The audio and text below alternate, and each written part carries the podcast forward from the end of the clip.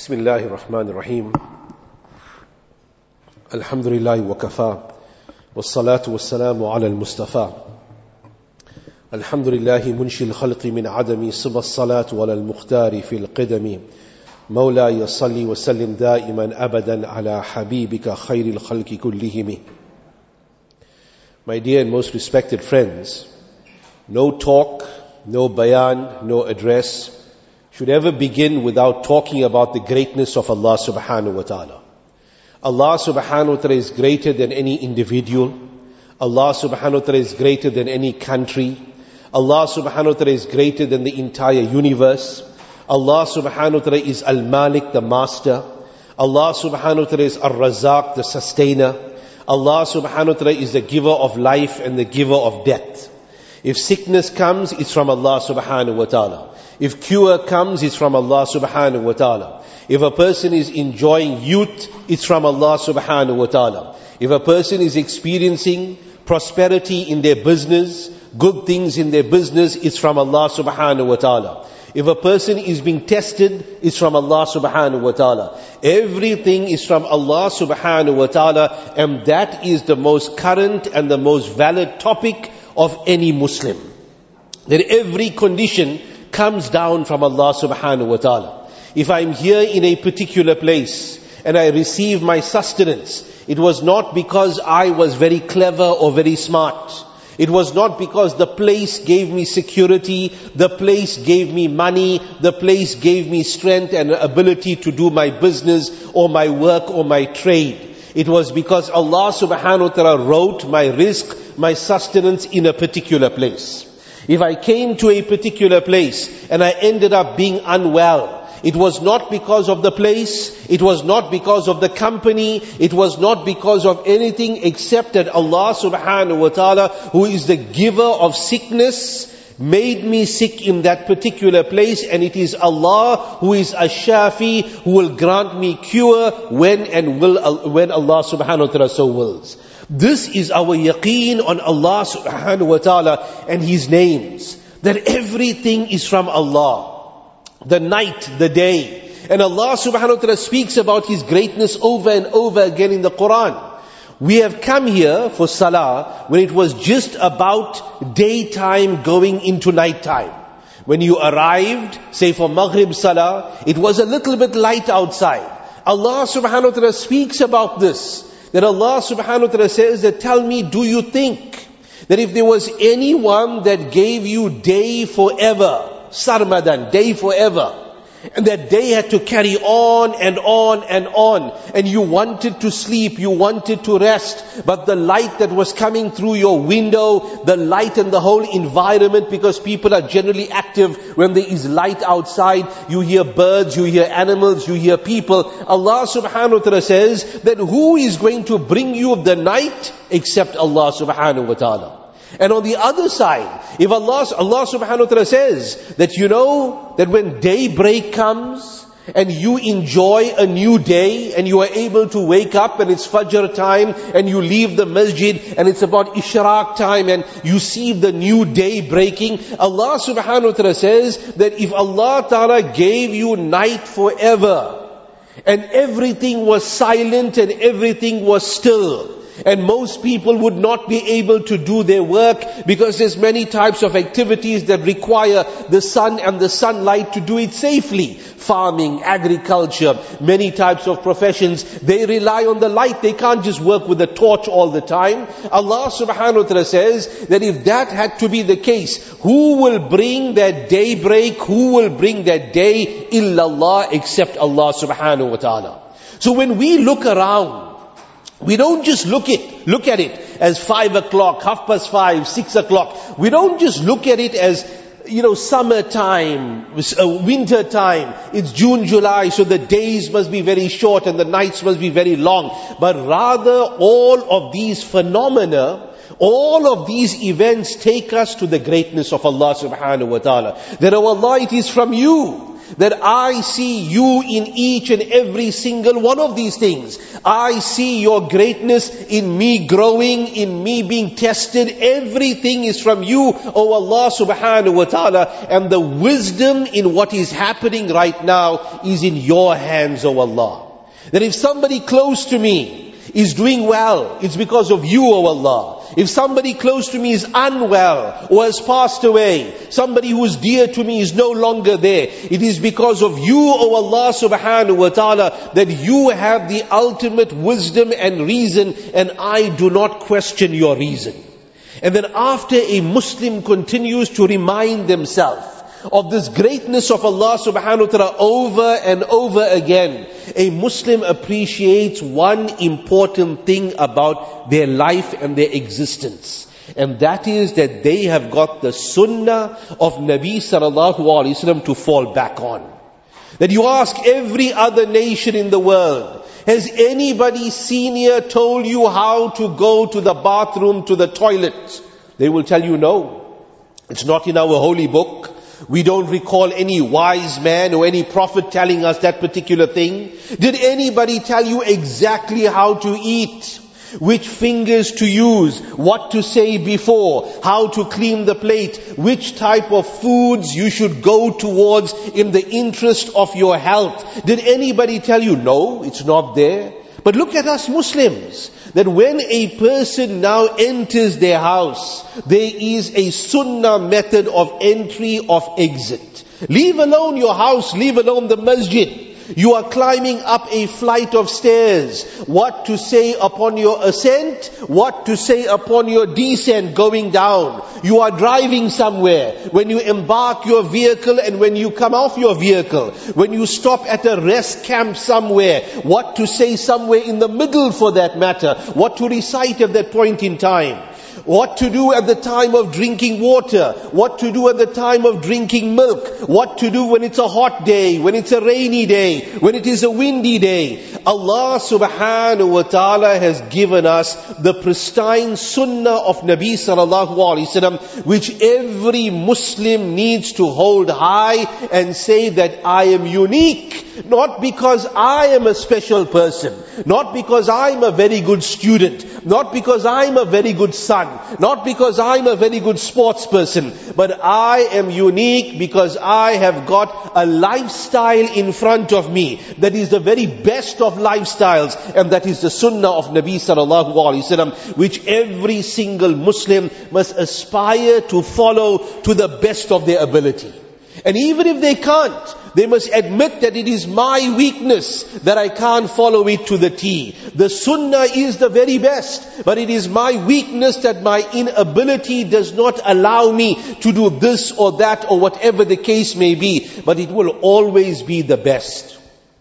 And a person who relives the sunnah, who revives the sunnah, a single sunnah of Nabi sallallahu alaihi wasallam, it is as if he receives the reward of 100 shuhada, 100 martyrs. You know why? Because a person who relives the sunnah, let's say there's a young man who's on a campus somewhere, and the sunnah of Nabi sallallahu alaihi wasallam is to wear the amama, is to wear a particular type of thobe or dress that is associated with being connected to the sunnah of Nabi sallallahu alaihi wasallam, or to sit on the floor and take one's meals. And everybody else is not doing it; they have their own culture. But this individual here chooses to do so. It's obvious that not every per- person is going to understand what they are doing right now. There will be a few who will appreciate it. There will be many who will mock and taunt at it because of the lack of their understanding. The shaheed, the martyr on the battlefield died and passed away once.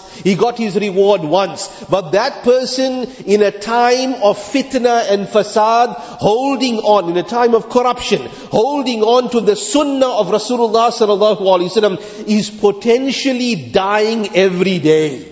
And that death is not a physical death. That death is somebody mocking them, somebody taunting them, somebody making a comment in society, which we are human beings at the end of the day. We will respond, if not on the surface, but it will feel, we will feel it inside. And that martyr passed away once, but the person holding on to the sunnah in a difficult environment, it is as if that person is passing away again and again and feeling the pain again and again. Who knows for how many years ahead of their, you know, ahead of them because of their insistence and association and will to hold on to the sunnah of Nabi sallallahu alaihi wasallam, which in its own right, my respected friends, my respected young folks, is the very best lifestyle possible.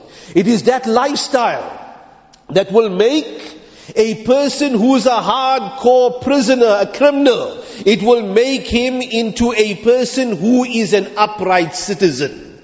You know, for many years, I was uh, imam in, uh, it's a place called Inglewood. It's in Los Angeles, California. And it's a mixed suburb, sort of like Overport. You have all types of people living there. You'll obviously have Muslims and non-Muslims living there as well.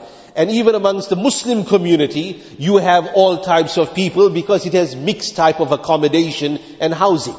You have students, you have people who uh, are in the, you know, less affordable or the, you know, or the affordable type of accommodation because of uh, them un- being unable to secure jobs, etc. Then you will have a bit of a middle class group of people, individual, you know, those type of individuals. What happens is that after every Friday, right, many of us come, have been to the masjid on a Friday. You come here on a Friday, generally what happens, your imam will give a talk, then there'll be the salah, and then you make salam, you read your sunnah, and you go and have your dal and rice after that, right, and then it's over. Or you go back to school, if it's still a school type of a time, or if it's on holiday, you'll go back home, maybe sleep and wake up at about 2, 3 o'clock, or whatever the case may be. In those parts of the world, it's slightly different in the sense that Friday is the day that many type of activities that we are not used to so much here happen on a Friday. So for example, if a person is taking his Islam and Shahadat, as we call it, becoming a Muslim, with all likelihood, whoever has been talking to that person about becoming a Muslim will bring to the person, you know, to the masjid on a Friday. He will bring them when? On a Friday. And though they may have reverted to Islam on a Monday, Tuesday, just to introduce them to the community, that you know what, we've got a new Muslim brother here, or a new Muslim family here, the name of that person will be taken, and that person will be introduced, and he will maybe once again be told to recite his Shahada, which is a very important thing for the community, because it shows them, Alhamdulillah, that one individual has come towards deen. It's also established amongst the Sahaba radiallahu anhum in the victory of Iskandaria, Alexandria, that when they had surrounded the fort of Alexandria and the, the, the, siege had now lasted for a couple of days. After they want, when, when, when the people who were in that fort, the non-Muslims, who they were fighting against, when they now wanted to break the siege, what did the Muslim general tell them? Seems to be, according to my recollection, Shurahbil radiallahu anh, what did he tell them? That you know what, whoever is a Muslim amongst you, or whoever wants to come over to our side, give him the liberty to do so. And whoever now from our side amongst the prisoners, who want to go back to you and be a, you know, a not Muslim like, you know, like you people, we will give him the ability to do so because it seems amongst y'all, y'all have got a number of crypto Muslims as well who do not want to expose that they're Muslims but will prefer to be on our side. So the narrator says, they stood on the forts, on the, on the walls of the forts, and we stood on the ground. There was no fighting. It was sort of like a truce Fighting will stop for this point in time. And one by one, people, especially the prisoners, were given the opportunity or the chance that listen here, do you want to go to them or do you want to stay with the Muslims? The narrator says that whenever one of our prisoners, when he chose Islam, kabbarna, we made a big takbir, Allahu Akbar at the top of our voice. وَفَرِحْنَا فَرْحًا شَدِيدًا And we became very happy at the choice of this person. And when one of our prisoners chose to go to the other side, obviously which were not Muslim, hazanna that we became sad as if we lost our own soul, we lost our own brother, even though we didn't even know this person here. Why? Because that is the quality of a Muslim. A quality of, of a Muslim Islam demands that when a person accepts Islam and comes into deen, it's not only an, a momentous occasion for that person, but it is a momentous occasion, a joyous occasion for the entire ummah. That the ummah is increasing. One more person recited the shahada. One more person with the potential to be saved from the fire of Jahannam through the medium of their shahada. And when a person makes another choice, the grief must be felt by everybody as well. So as I was saying, that you know, if a person accepted Islam even during the week, they'll bring him there. And then now after Jummah is over, after the Imam, me or anybody else, makes a salam, we will now say that, listen here, so and so brother, uh, brother Martin Williams, who's now Ismail, has accepted Iman and Islam, and we will be welcomed with the chorus of Allahu Akbar by everybody else, who's showing and expressing joy that this particular person, Alhamdulillah, now accepted Iman and Islam. What happens after that? Right, when all of that particular event is over, you have another group of people who come to the Imam, not always, but quite often. These are people who are on parole. Most of them accepted Islam in prison. They are currently on parole and they will come to the Imam with a form. Because generally the masjid is going to be out of their homes. While they're on parole, they are supposed to be at home, or they can only move within a hundred meters of their house. And all of them are sitting with a big band, you know, that, uh, that, that, that, that ankle band on their, on their foot, that that thing is now beeping green, green, green, green, which means that it is currently off, because he has got a one hour permission to come to the masjid which is a few miles away from his house. So this is what he normally does. You know what? He goes to his parole officer during the week and says, listen here man, I need to go for Jummah prayers. All the other salah I can read at home because I'm technically still in prison. You've got this anklet here around my, my foot that's now going to go off. But Friday now I can't read it there by myself. So I need to come to the masjid. And which is his closest masjid? Well, it'll very likely it will be somewhere like Inglewood for that matter. But they're not going to let him go like that because how do they know who he's associating with at that place? So it all depends upon what type of parolee he is. If he is now a parolee of a high level, he's out because, or he was convicted because of maybe murder, first degree, second degree, third degree, the parole officer is going to come with him. And you're going to have one chair at the back of the masjid for the parole officer. And the parole officer is going to look and see and is going to have a hawk eye on him that this particular fellow here is actually here for prayers, for salah, and is not here for anything else. Then if he's like a slightly lower tier type of person, auto theft, something of that nature, drug peddlers or something like that. Well, he's not going to come with his parole officer, but the parole officer is now going to come with a big form. And you as the imam are going to fill out that form there after Jummah Salah, sign your name, put your contact number, put the seal of the masjid over there, like how you put a, uh, you know, you seal an official document, hand it back to him because now this is his permission for that one, two hours or so to come out of his parole area. So now they would come to the office normally, right? You know, to do this here because now who now wants to show that, you know what, I'm on parole? As it is, he's trying his best to wear slightly long chinos to cover up his anklet over there. He doesn't want to see, if, uh, nobody must see the thing is beeping, beeping, beeping. So as a result, he'll come to the office. And I always take an opportunity, or would take an opportunity to ask them, that listen here brother, where you accepted Islam? Oh, I accepted Islam in the prison. I mean, what was your past and what is your now?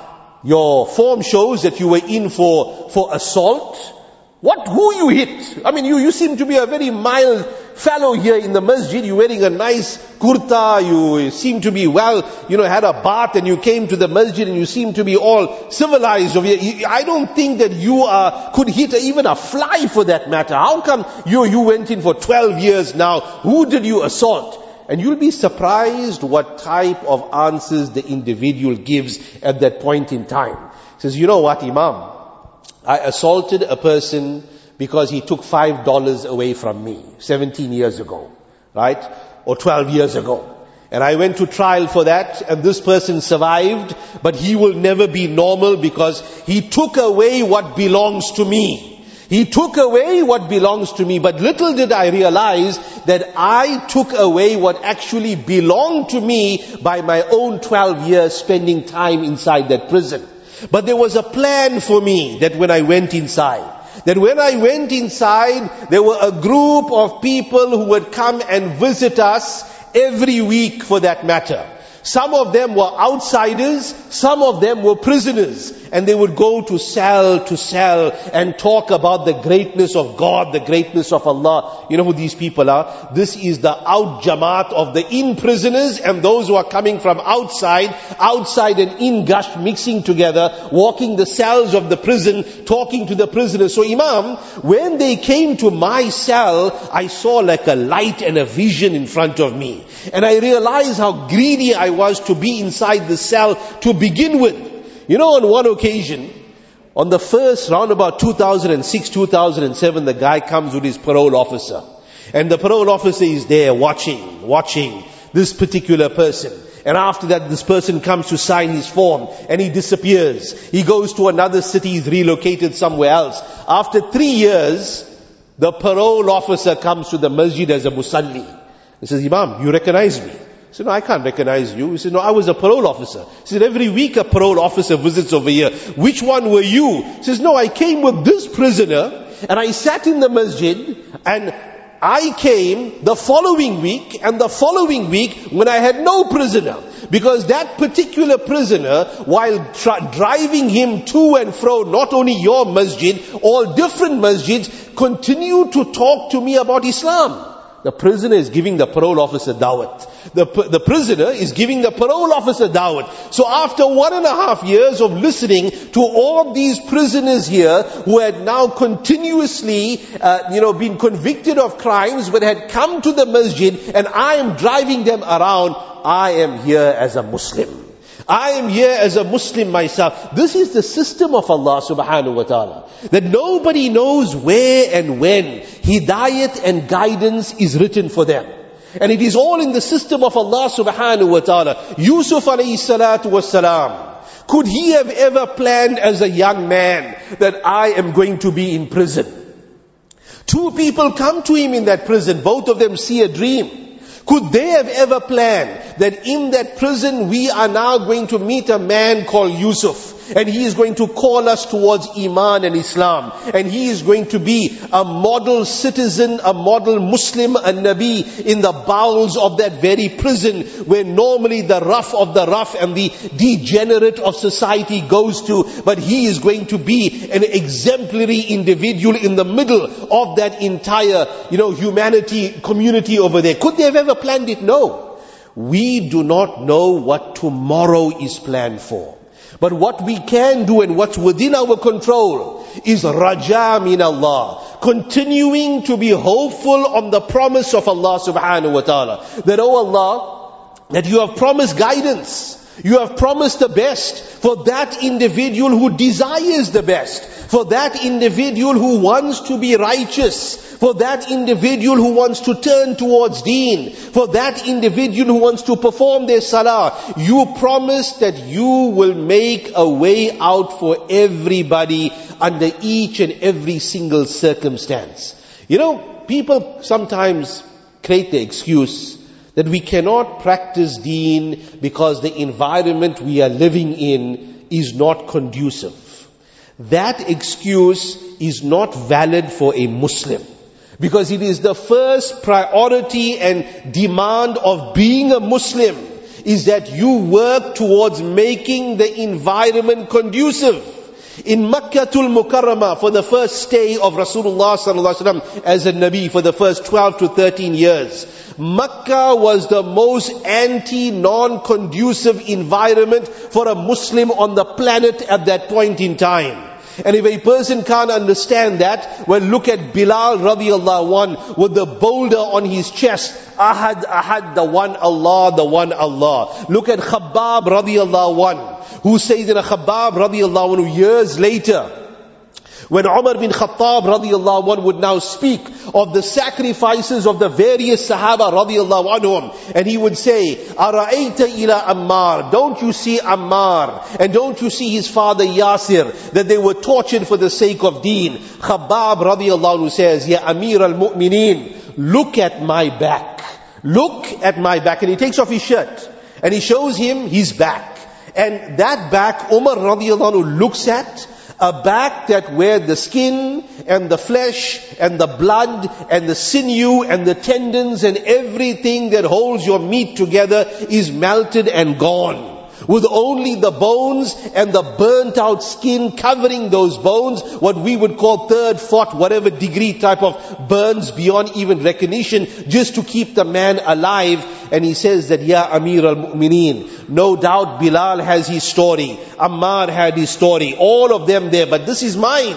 That my master, and you know, his master was a lady and he was what is called a, a metic in society, that he had come from somewhere else but he had a skill, so as a result they indentured his labor. They used to give him a sum and they used to keep a sum out of protecting him and looking after him. Nonetheless, Khabbab radiallahu anh wasn't a citizen of Makkatul Mukarramah. He was just as good as a person who would be a slave in the rank of their society. So therefore when they tortured him, they had no thoughts of tomorrow. He's just another number for us. So they, he says that when the day's work would end, they would now take out the very same coal and charcoal from the smeltering furnace. He was a blacksmith. And a blacksmith uses those smeltering furnaces to soften the horseshoe and the iron rods and what have you to make it nice and hot so that he can take his hammer and he can bang it into shape. He says that when that was done,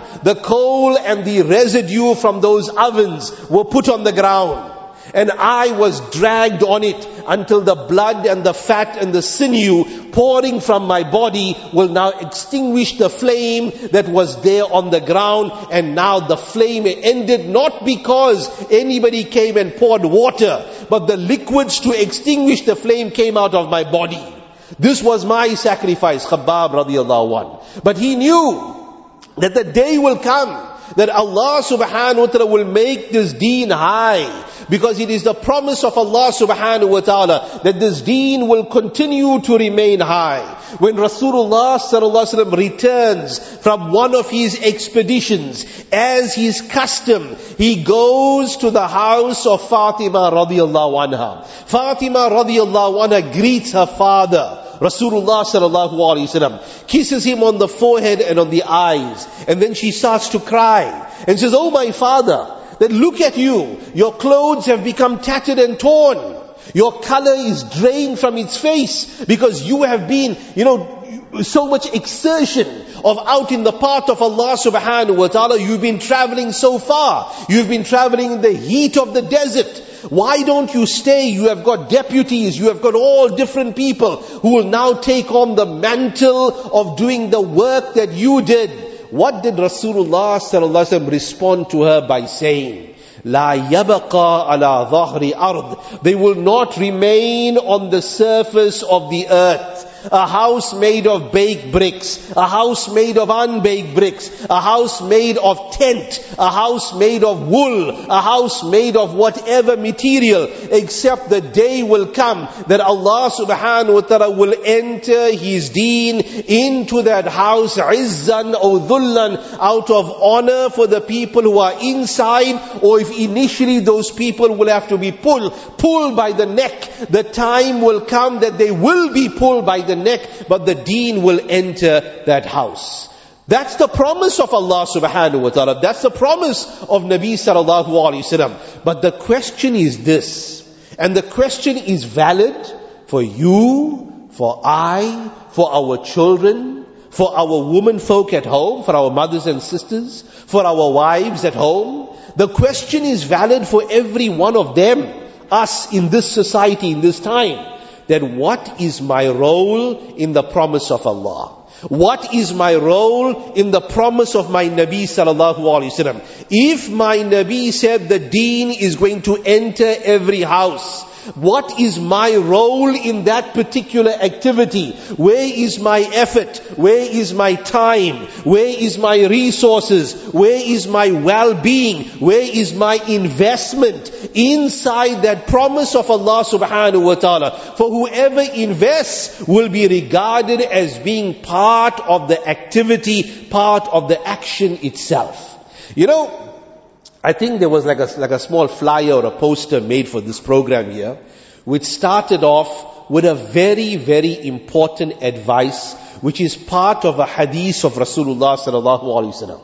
Wherein Rasulullah sallallahu alaihi wasallam says, seven people will be accommodated under the shade of Allah subhanahu wa ta'ala on the Yawm al-Qiyamah. On the Yawm al-Qiyamah, where people will be drowning in their perspiration.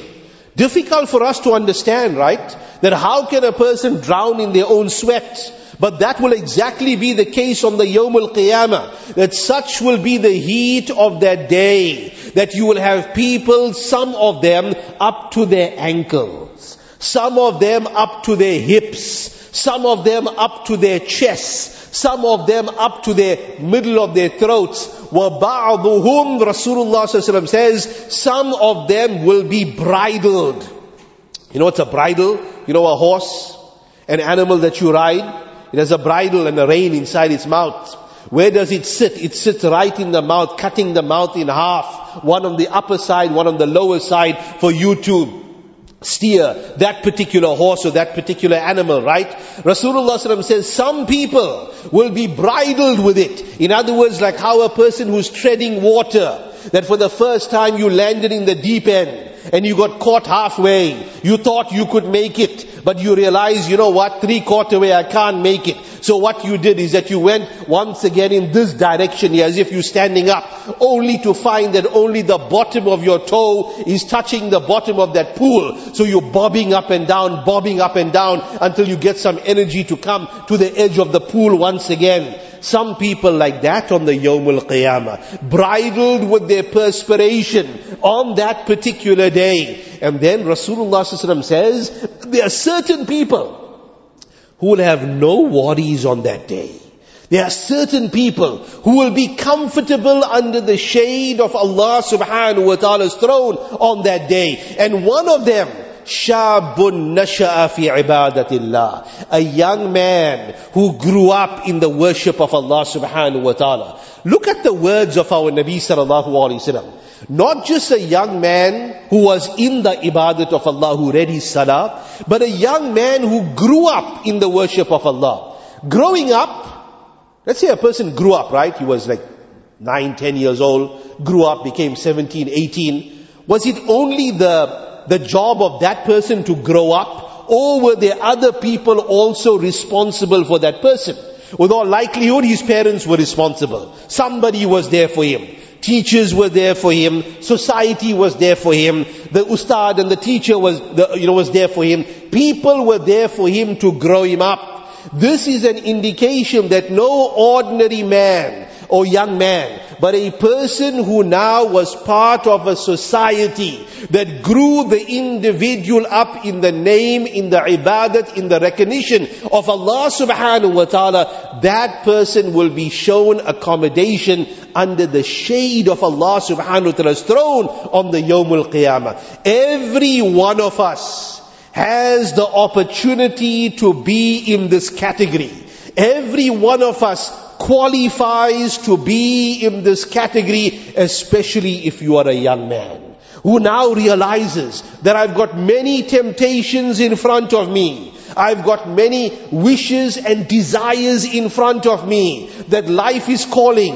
A holiday is calling. Making some money is also calling. A good days and a good night's sleep is also calling. For me to become the best gamester is also calling. For me to excel in a particular field is also calling. Sports or otherwise. But at the same time realizes that all of the legitimate permissible desires are there. But there is one field that I must excel in. There is one field that I cannot compromise excelling in, and that is being a good, righteous Muslim. And that is maintaining the identity of being a good, righteous Muslim, which I cannot under any circumstances compromise, and which is part of my life, part of my identity. Now how does a person do that? How does a person do that? It's very easy to say that, you know what, I wish to remain as a Muslim, die as a Muslim, live my life as a Muslim.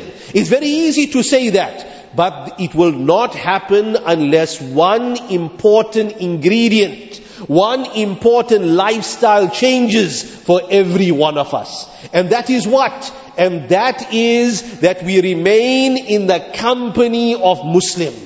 We remain in the company of those who say, La ilaha illallah Muhammadur Rasulullah. We remain in the company of the masjid. We remain in the company of those who will teach us the correct way so that when our turn comes, we will not only know the correct way, but we will now encourage other people to also remember Allah subhanahu wa ta'ala at the same time.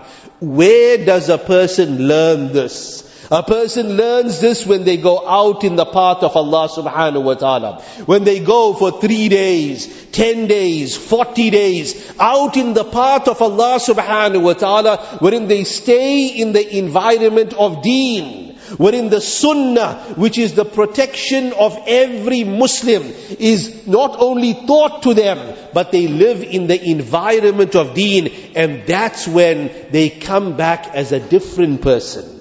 Different not in the sense they're going to have a new name. They'll have the same name. They'll have the same job. They'll have the same description as being a student. They will have the same courses that they may be doing at school. All of that they will remain the same. But you know what will be different? With the will and the decree of Allah, what will be different? The attitude will be different. The mindset will be different. Knowing that if I've got to eat, I've still got to eat when I come back home. But the method of my eating must be in conformity to my Nabi sallallahu alaihi wasallam. I still have to use the bathroom, the toilet when I'm back home. But the difference will be that now I know what is the correct sunnah method of me doing that particular activity. The, the, it will still be the same. You'll interact with the same family members. But now you know what is the right of a mother, what is the right of an aunt, what is the right of a senior, how to respect and honor and, you know, uh, give kindness to that person who's a junior. All of this is taught in the halaqah, in the gathering, when we are out in the path of Allah subhanahu wa ta'ala for an extended period of time. My respected brothers, youngs, youngsters, oldsters, whoever you are, who's ready inshallah? Who's ready to give some time out in the path of Allah subhanahu wa ta'ala this holiday here right now as soon as possible? Who's ready? Come brothers, mashallah. Youngsters, seniors, juniors, everybody.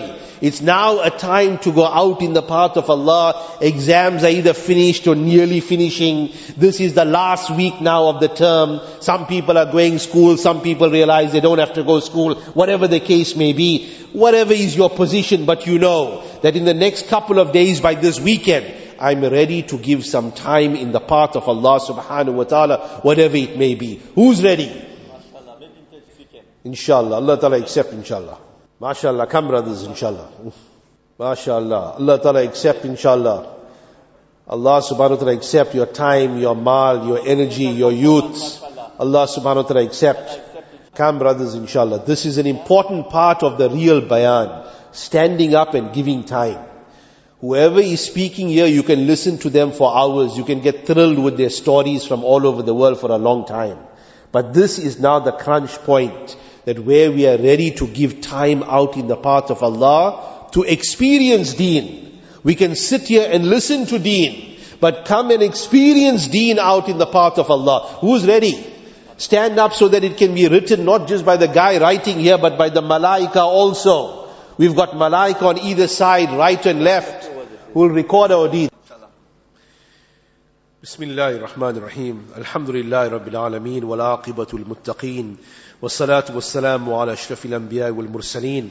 ربنا آتنا في الدنيا حسنة وفي الآخرة حسنة وقنا عذاب النار. اللهم أعنا على ذكرك وشكرك وحسن عبادتك يا رحم الراحمين. Ya Allah, you accept one of every one of us for the service of deen, Ya Allah. Ya Allah, accept our time, accept our youth, accept our energy, accept whatever remains from our life for the service of deen, Ya Allah. Ya Allah, accept us, accept our families, accept our children, accept our parents, Ya Allah. Accept them all, Ya Allah, for the service of deen, Ya Allah. Ya Allah, make every single one of us servants of this deen, Ya Allah. To serve deen far and wide, Ya Allah, in every capacity.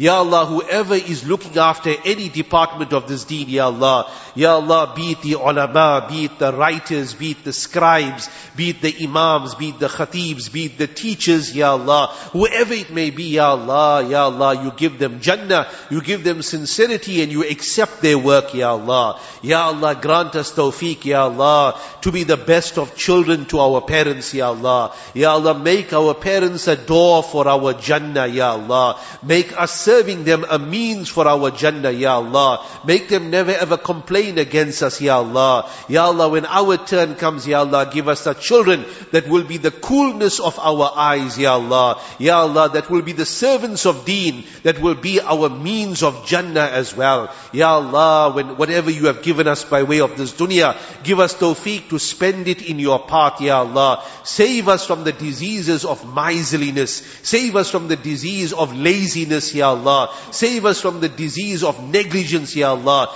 Give us tawfiq to read our five times daily salah in Jamaat, Ya Allah, in the house of Allah, in your house, Ya Allah, and accept our salah, Ya Allah. Give us the tawfiq to learn our deen, Ya Allah, so that we can perform it in the best possible way, Ya Allah. Ya Allah, make us upright, righteous Muslims, Ya Allah, wherever we go, Ya Allah. Ya Allah, do not test us, Ya Allah, with our body, with our mind, with our money, Ya Allah. Ya Allah, give us afiyah and protection. Ya Allah, if you choose to test us, Ya Allah, grant us sabrun jameel in every department of our life, Ya Allah.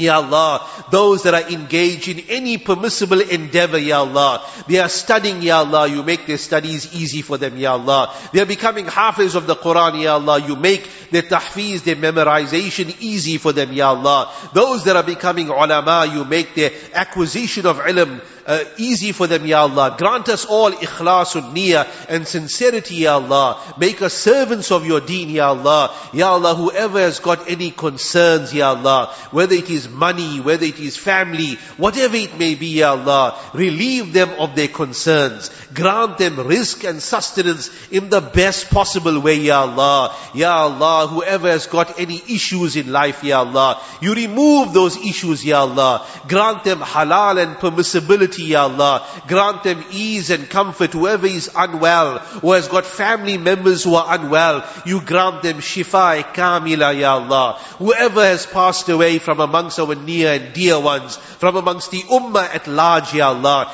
grant them jannatul firdaus, Ya Allah. Ya Allah, whatever relationships in life we have, Ya Allah. Ya Allah, the permissible relationships, Ya Allah, you put love and mahabba inside there, Ya Allah. Put understanding inside there, Ya Allah. Put shafaqa and rahmah inside there, Ya Allah. Wherever relatives, Ya Allah, are fighting and not seeing eye to eye, Ya Allah, you put mahabba in their lives, Ya Allah. Grant them tawfiq to come back together and to unite, Ya Allah. Unite the ummah wherever it is, Ya Allah. Ya Allah, you help the ummah across the world. Help the ummah of Palestine, of Kashmir, of Burma, Ya Allah. You relieve them of their suffering and concerns, Ya Allah. Grant them peace, Ya Allah. Grant us all hidayat and guidance in every department of our life, Ya Allah. Ya Allah, grant us hidayat, Ya Allah, so that our eyes see halal, our mind thinks of halal, Ya Allah. We go towards halal, Ya Allah, and keep everything that is haram far, far away from us, Ya Allah. Ya Allah, accept the hajj of all those embarking of this journey of hajj, Ya Allah. You accept us to travel to the Baytullah over and over again, Ya Allah, and take us out in your path over and over again, Ya Allah. Those that have traveled wide for this program, Ya Allah, take them home safely, Ya Allah. Accept their coming, Ya Allah. Make it a means of hidayat for them, Ya Allah. Make it a means of hidayat for everyone, Ya Allah. Let us not leave that we are deprived in any way of your hidayat, Ya Allah. Whoever we come into contact with, Ya Allah, give them hidayat as well, Ya Allah, and guide the entire ummah, Ya Allah. Allahumma inna nas'aluka al-huda wal-tuqa wal-afafa wal-ghinam. Allahumma alif bayna qulubina وأصلح ذات بيننا وانصرنا على عدونا وعدوك يا أرحم الراحمين. سبحان ربك رب العزة عما يصفون وسلام على المرسلين والحمد لله رب العالمين.